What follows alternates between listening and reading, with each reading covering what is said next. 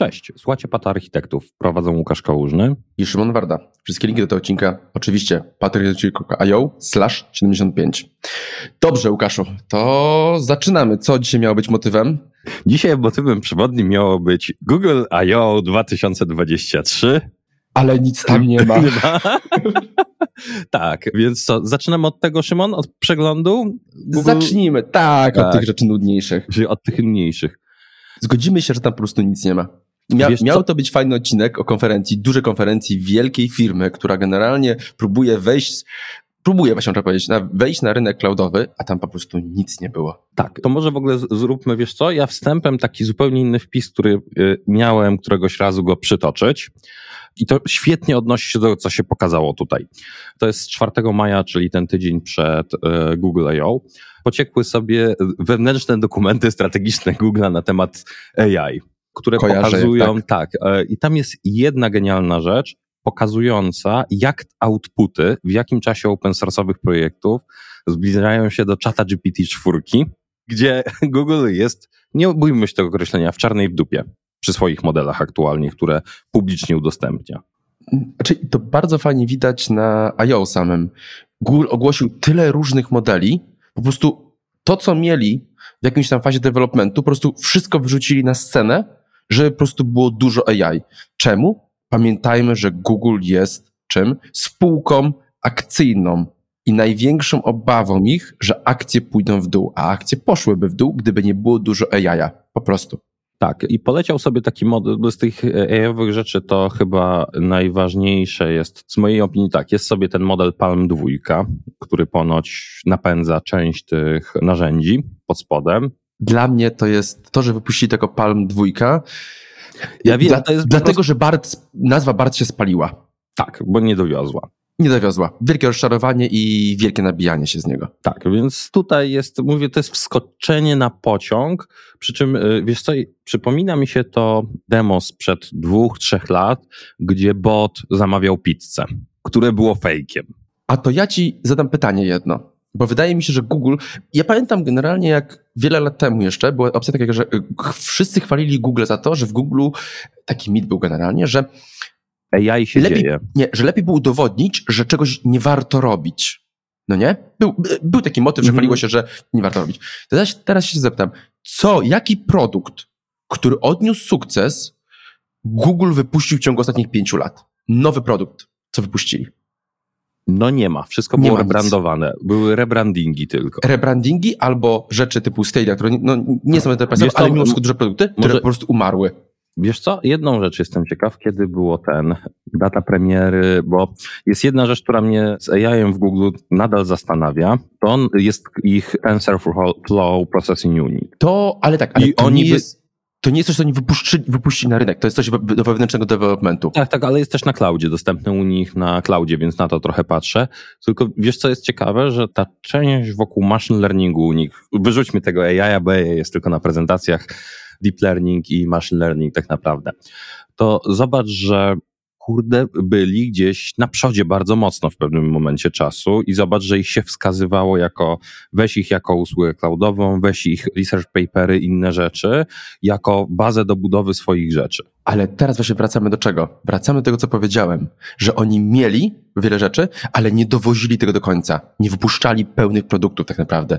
I jak tego nie wypuścili, to nie uczyli się na błędach, to znaczy, że to się nie działo po prostu. Wiesz co, tak, to jest, można powiedzieć, że model ten promocyjny w Google zabija produkty, model awansów. No, znaczy, powiem tak, smutna bardzo konferencja, bo ewidentnie rzucili, na, chcieli, żeby dużo było ogłoszone i żeby dużo było zajajem ogłoszone, cała reszta jest po prostu tak schowana, jak nie wiem co. Muszę dorwać paru znajomych od Google Clouda, bo jeden się z nich bardzo odgrażał, że będzie miał duży announcement na w styczniu, zanim wszystko zaczęło się dziać. Odgrażał się o dużym announcemencie, że z jego projektu, nad którym pracuje, będzie mógł wreszcie pochwalić się, co dokładnie robi.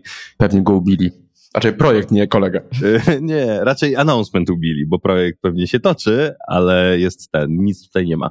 Bo jak sobie popatrzymy, to całość jest wokół usług AI-owych wspierających, czyli tak jak przyzwyczailiśmy się, że jednak były pokazywane jakieś rzeczy związane z cloudem, to bardzo dużo elementów usług, nowości, zapowiedzi jest wokół właśnie AI. To jest pierwsza rzecz. Druga to jest Android, jakby popatrzymy i potem są już takie mniejsze, pomniejsze rzeczy. Ty coś, Szymon, też z tej listy sobie wybrałeś, z tego co kojarzę. Ja właśnie do, dobrze powiedziałeś o rzeczach wspierających, bo wydaje mi się, że tutaj Google błyszczy w announcementach. Nie wiem jeszcze, jak to wygląda w praktyce po prostu, bo właśnie ten cały fame, który Google zabrał, że tak, a ja my wiemy, co robimy, no to mamy kilka rzeczy. Po pierwsze, maszyny A3, które ogłosili, generalnie superkomputery do rzeczy AI-owych, do szkolenia. Na GPU.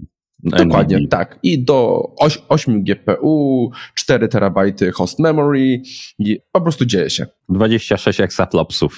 Tak, tak generalnie typowo polemy. I teraz czemu takie komputery się nie zwracają, nawet jako, jako usługa? One są fajnie, że to poszedł marketing, że Google można to robić. Tu się zwróci tak naprawdę, ale to nie są rzeczy, które będą z reguły używane. To jest jedna rzecz. Kolejne rzeczy, fajne rzeczy, które faktycznie wyszły w Google, to było AutoML, czyli zrzucenie części odpowiedzialności uczenia modelu na Google. I to super brzmi. Jestem bardzo ciekaw, jak to będzie wyglądało w praktyce. Czy wiesz co, to już sobie gdzieś tam w niektórych miejscach działa, te AutoML-owe do prostych modeli, raczej wiesz co, całość powiem tak, trzeba dobrze przygotować dane, żeby to miało ręce. Trzeba wiedzieć, jakie dane wrzucić i jakie sety do testowania. Shit in, shit out. Jak nie, ma, nie będzie dobrych danych, sorry, ten model nie będzie działał po prostu poprawnie. E, ale co mnie, co mnie to zaciekawiło i mnie to ucieszyło, taka pierdoła, ale mimo wszystko, Google nawiązał współpracę z Neo4j, czyli bazą grafową no. którą swego razu się du dużo zajmowałem. to. A jest, ale co mnie teraz zaciekawiło w tym wszystkim, to jest pierwsze, to jest to, że baza grafowa ma to sens do ML jak najbardziej, ale że Google nawiązał współpracę z firmą zewnętrzną odnośnie technologiczną typowo. Nie wydewelopowali czegoś własnego. I to jest ciekawe, no nie? Tak, to jest w ogóle e, ciekawe. A propos tego, bo nie wrzucałem tego linka, sobie tylko tak dorzucę, to też w Cassandrze dzieją się e, rzeczy pod ML-a, czyli wektorowe przeszukiwanie. I to też tam ma sens tak naprawdę. Jak tak. najbardziej te bazy mają sens, tak samo jak Neo4j, tak samo Cassandra, bazy mają jak najbardziej sens. Rzecz, która mnie zaciekawiła mimo wszystko. Jestem ciekawy znowu, jak to będzie wyglądało w praktyce. Duet AI, czyli... Copilot, y, Copilot od Google'a. Ej, no ja tak chciałem powiedzieć, tak. Copilot od Google'a, tak. Jesz nie, jeszcze z dodatkowym czatem tak naprawdę. Tak. To Copilot X. Tak, dodatkowo Jeżeli... jeszcze z możliwością budowania aplikacji biznesowych, po prostu tak. API-owych. Y, tak, tylko dorzućmy, że y, Copilot to jest, y, patrząc się, to jest ten Copilot, tak jak teraz w Microsoftie też ogłaszali, Duet AI w Google Workspace, czyli odpowiednik tego Copilota dla M365, dla tych usług biznes, biznesowych, mailowych, collaboration w Microsoftie i Duet AI dla cloudu, który jest takim odpowiednikiem Copilota X od GitHuba, który się pojawi pewnie publicznie lada moment. Już testuję i muszę powiedzieć, że jest ciekawie. A to jeszcze jedną rzecz włapałem z takich, takich drobnostek. Nie wiem, czy to włapałeś, a będzie ciekawie. Google ogłosił, ile aplikacji flatterowych zostało publikowanych. Mhm. Widziałeś to? Tak. Milion. Mega rośnie, mega rośnie. A to, to natomiast ja mam wrażenie, że okej, okay, urosło, ale milion to nie jest dużo. Nie, tylko wiesz co, ja bardziej, zobacz, że ja na to patrzę tak, że to wszystko sobie tak wiesz, ten ekosystemy mobilne, zobacz, że masz teraz podział, masz ileś podejść, czyli właśnie takie jak gdzieś tam flatery, y, zamariny, co byśmy tam jeszcze Samarinów to jest niewiele, kaman. Tak, ale wiesz co, biznesowo w naszym świadku aplikacji biznesowych się pojawiają. To wiesz, to jest też też powiedzmy. Z drugiej Wszystkie strony. Reactowe. Tak, tak. Właśnie chciałem powiedzieć, że drugi trend, ten React Native i hybrydowość tych aplikacji, jakby to zwa, jak zwał, to zwał, i ta trzecia e, natywne. natywne. I to jest, wiesz, patrząc się, zobacz, że on, e, Flutter się ciągle rozwija. To też jest ciekawe, że chyba już nabrał tą masę, że raczej nie będzie jakoś, wiesz, specjalnie porzucony, o tak. Yy, nie mów hop. No ja wiem, że komuś może się ten... Nie mów hop. nie mów. tak, tak, tak. Ale nie będzie historii AngularJS-a, że przepisujemy od zera. nie mów hop. Nie, nie ufam pod względem Google'owi. Dobrze. Przejdźmy chyba do jakichś ciekawszych, czyli do linków, co tam wygrzebaliśmy w czasie. Co tam, Goszu, masz?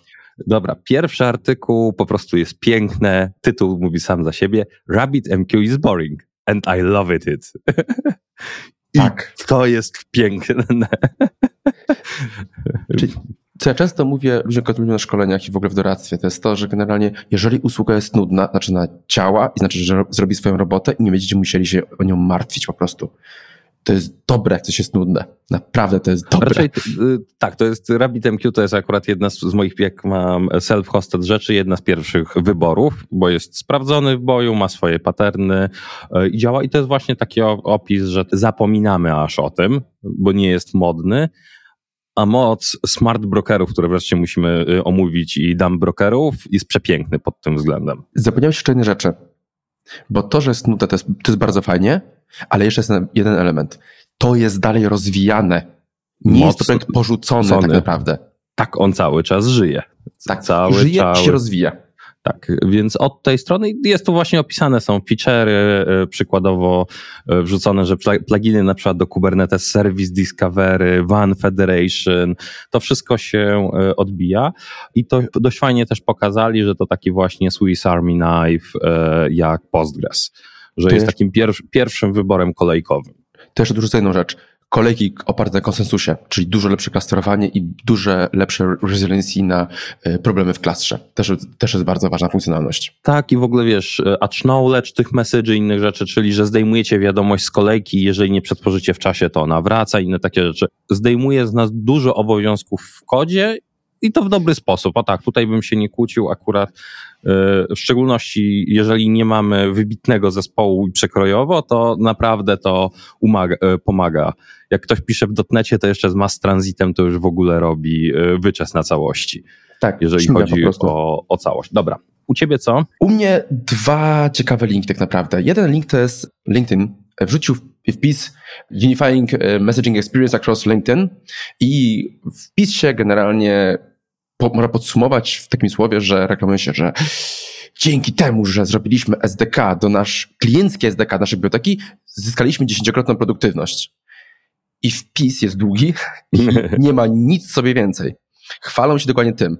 Dzięki temu, że każdy z aplikacji Android, web, tak dalej, tak dalej, implementuje funkcjonalności komunikacji z kolejką po stronie klienckiej, czyli, te, czyli aplikacji przeglądarki, mają większą produktywność.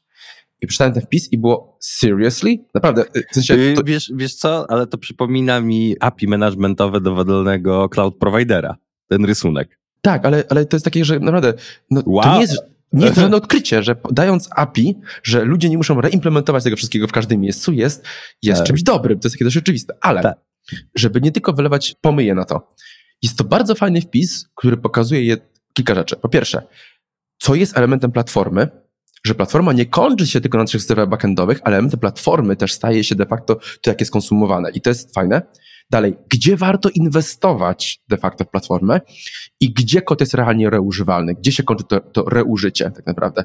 Kończy się na tych właśnie użyciach i API, a budowanie bibliotek wspólnych, bo będzie reużycie, z reguły nie działa i nie ma sensu tak naprawdę. Bardzo i ostatni element, który pokazuje, jak łatwo można rozdmuchać prosty temat do wielkiego wpisu na blogu. Jest... Tak. Znaczy jest tak, ale jest fajna rzecz, że pod spodem użyli GraphQL-a do tego messagingu, to jest ciekawe i pewnie łatwo było im zbudować te SDK. Znaczy wpis ogólnie, tam, tam jest parę perełek, jest, które są, są ciekawe. Są smaczki takie do przeglądnięcia. Ale jest za długi, jak na, na, na to, o czym mówię, przysięgam. Dobrze, to lecę z drugim. Drugi link, artykuł na, z InfoQ.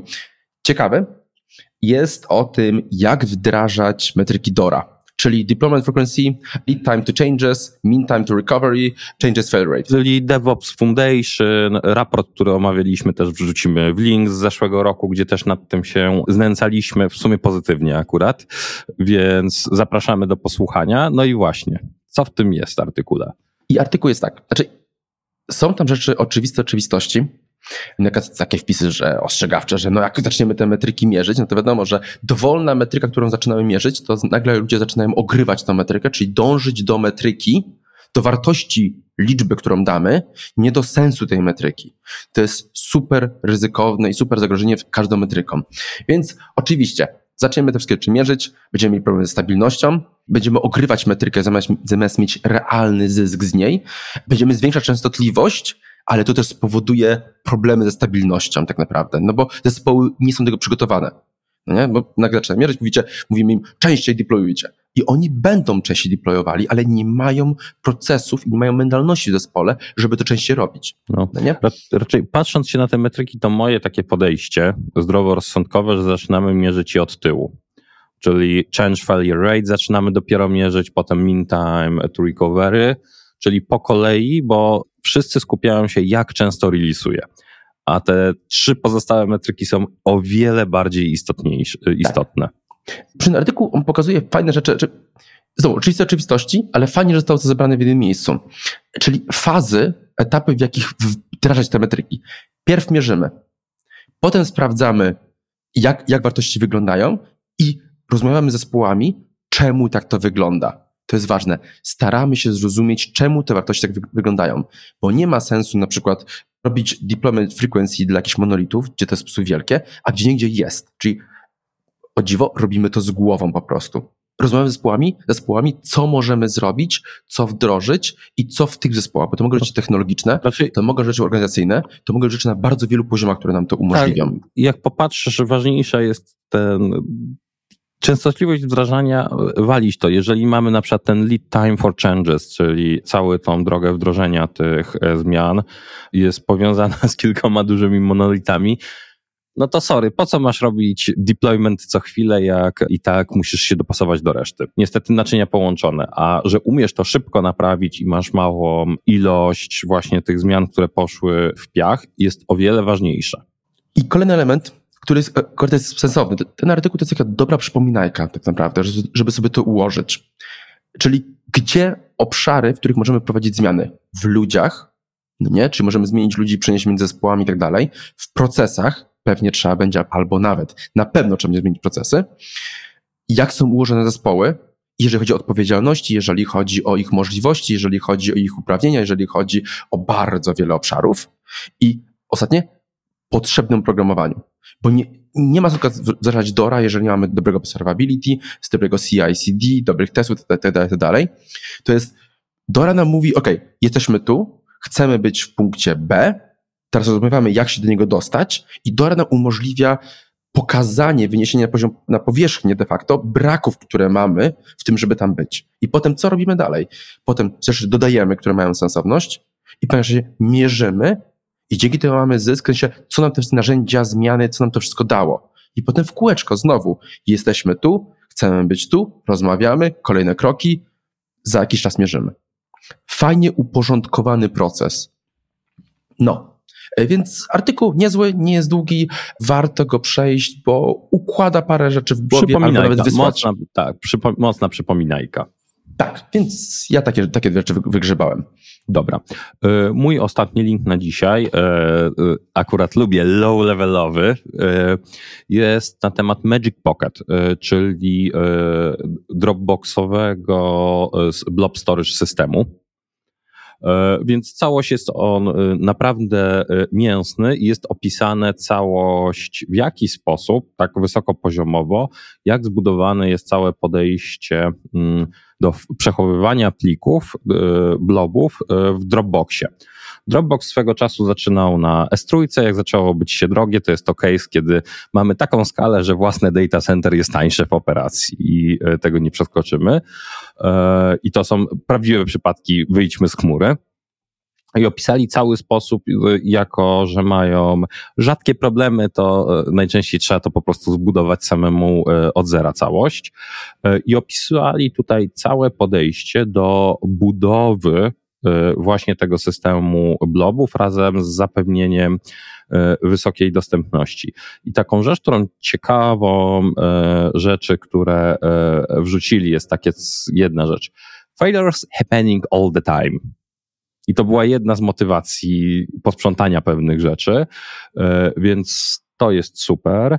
E, inną rzeczą jest to, że wzorowali się, na jakich paperach się wzorowali i jest na przykład e, wskazanie Windows Azure Storage'u, bo może o tym nie wiecie, ale Microsoft na temat swoich usług storage'owych, Cosmos DB, właśnie Azure Storage'u, wydał kupę e, paperów, white paperów akademickich, które opisają różne rozważania.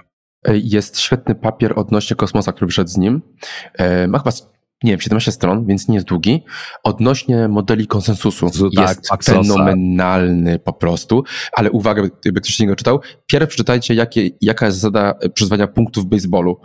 Bo on opisuje baseball jak się nie zna, to można złe wnioski wziąć na starcie. Zgadnijcie skąd to wiem. Tak, więc całość i y, kolejną rzeczą, które są właśnie też e, opisane całe release e, cycles, e, weryfikacje danych, operations, więc wszystko, forecasting, wszystko to opisali w tym dokumencie. Tak pokrótce wiadomo, ale daje to e, ogląd. I rzecz, która mnie zaciekawiła, to używają wirtualnie rajda piątego pomiędzy zonami. O, Bo, I to jest taka, e, taki smaczek z tego. I na czym to polega? Bloba dzielą na pół, czyli to, co plik, który uploadujemy, jest dzielony na pół, wysyłany do dwóch zon, czyli w zonie West przechowujemy pierwszą połowę bloba, w zonie Central przechowujemy drugą połowę bloba, a w zonie East przechowujemy ksora z tych blobów. I to jest w ogóle zrobiło, rozwaliło mi mózg. O tak, tak zupełnie szczerze, jak to zobaczyłem, sposób ten przechowywania. I to jest zrobione dla cold storage'u. Znaczy, wpis jak na takie rozważania i naprawdę jest bardzo mięsny. Zgodzę się z tym, że jest niezłe. Faktycznie. Tak, Y, Przypomina mi się, bo teraz jakbyśmy nie wspomnieli, jest Backblaze, który słynie z Tak. raportów o dyskach i też robi dobre rzeczy odnośnie storage'u. Jakbyście chcieli, to ten temat i blog Black, Black, Blackblaze, e, Blackblaze'owy tak, jest tak, świetny. jest Oni- świetny. Tak. I część swojego hardware'u nawet są open source'owali, żeby taniej było, tak, jak ktoś... Ile, ile razy kupuje dyski, tyle razy właśnie sprawdzam na Black, Black, Backblaze, jakie są jego charakterystyki, bo tam znają, jakie mają failure rate i tak dalej, tak, Tak, tak dalej. To się w ogóle dokładnie. opłaca kupować. Dobra, E, faktycznie, dobry artykuł. dobra, to co, kończymy. Kończymy. Trzymajcie się. Hej. Hej.